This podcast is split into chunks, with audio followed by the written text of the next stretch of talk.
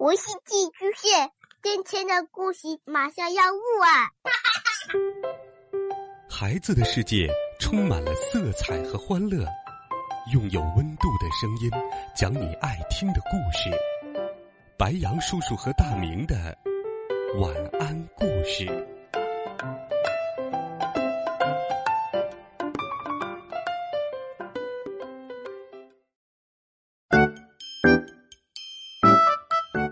小朋友们，晚上好！又到了白羊叔叔给你讲故事的时间啦。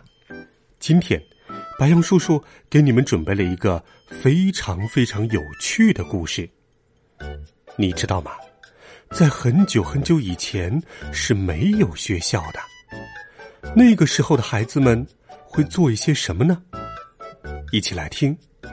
从前的从前，没有学校。从前的从前没有学校，也没有手工课。父亲节的时候，我们会做各种稀奇古怪的东西，虽然现在还是一样。爸爸，你喜欢吗？一位原始人小孩递给了爸爸一个用猛犸象牙、鳄鱼头骨制作的玩偶。哦，这个玩偶好棒哦！从前的从前没有学校，没有是指母牛，根本没有别的意思。可是原始时代的母牛大极了。从前的从前没有学校，我们笨得像脚趾头。有一个原始人正对着一块石头发怒：“呃嘿，你挡到我的道了！你到底是个什么东西？”从前的从前没有学校，下雨时我们认为是老天爷在撒尿，要是打雷就是老天爷在放屁了。哎呦，快快捏住鼻子！从前的从前没有学校，我们看不懂麦子的成分表，当然也玩不了包装盒上的智力游戏。要是我们的话。只会把包装盒和食品一起吃掉。嗯嗯嗯嗯嗯，爸爸，这个东西好好吃哦。从前的从前没有学校，多亏口口相传，知识才一代一代传递下来。那时候，我们管这个叫“臭嘴巴”，告诉“脏耳朵”，因为我们原始人都不洗澡的。从前的从前没有学校，到处贴着便利贴，可上面一个字也没有，因为那时候我们还不会写字。从前的从前没有学校，我们一眼就能看出谁是文科生，谁是理科生。哦，当然，准确的说，谁是生产者，谁是狩猎者。狩猎者们的手里都拿着石斧、石剑。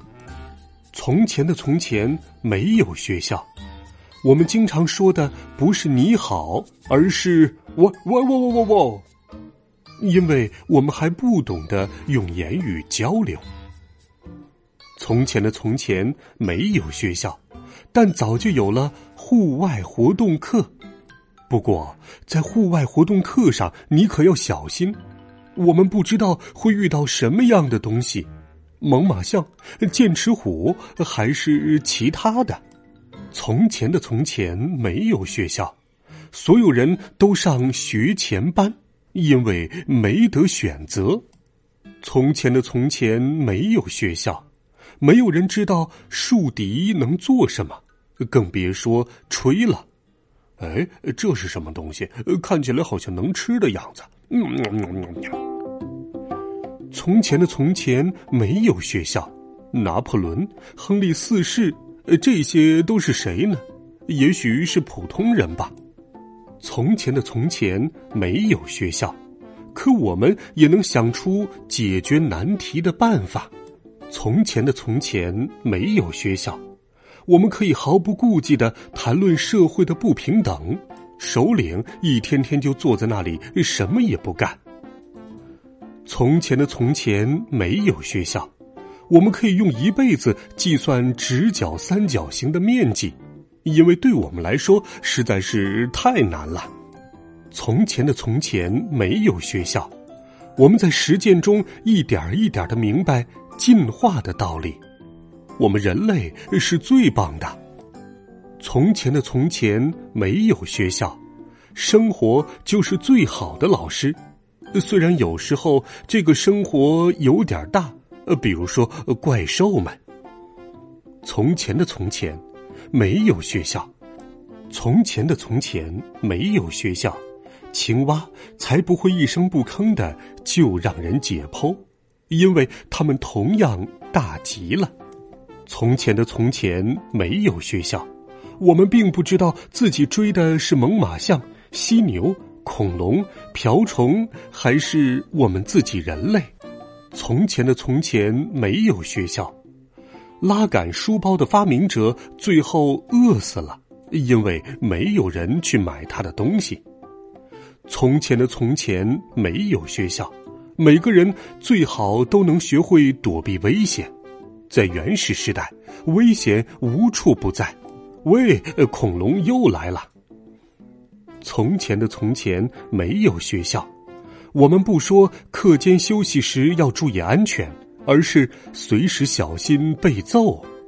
从前的从前没有学校，我们根本不在乎狐狸到底骗了乌鸦什么。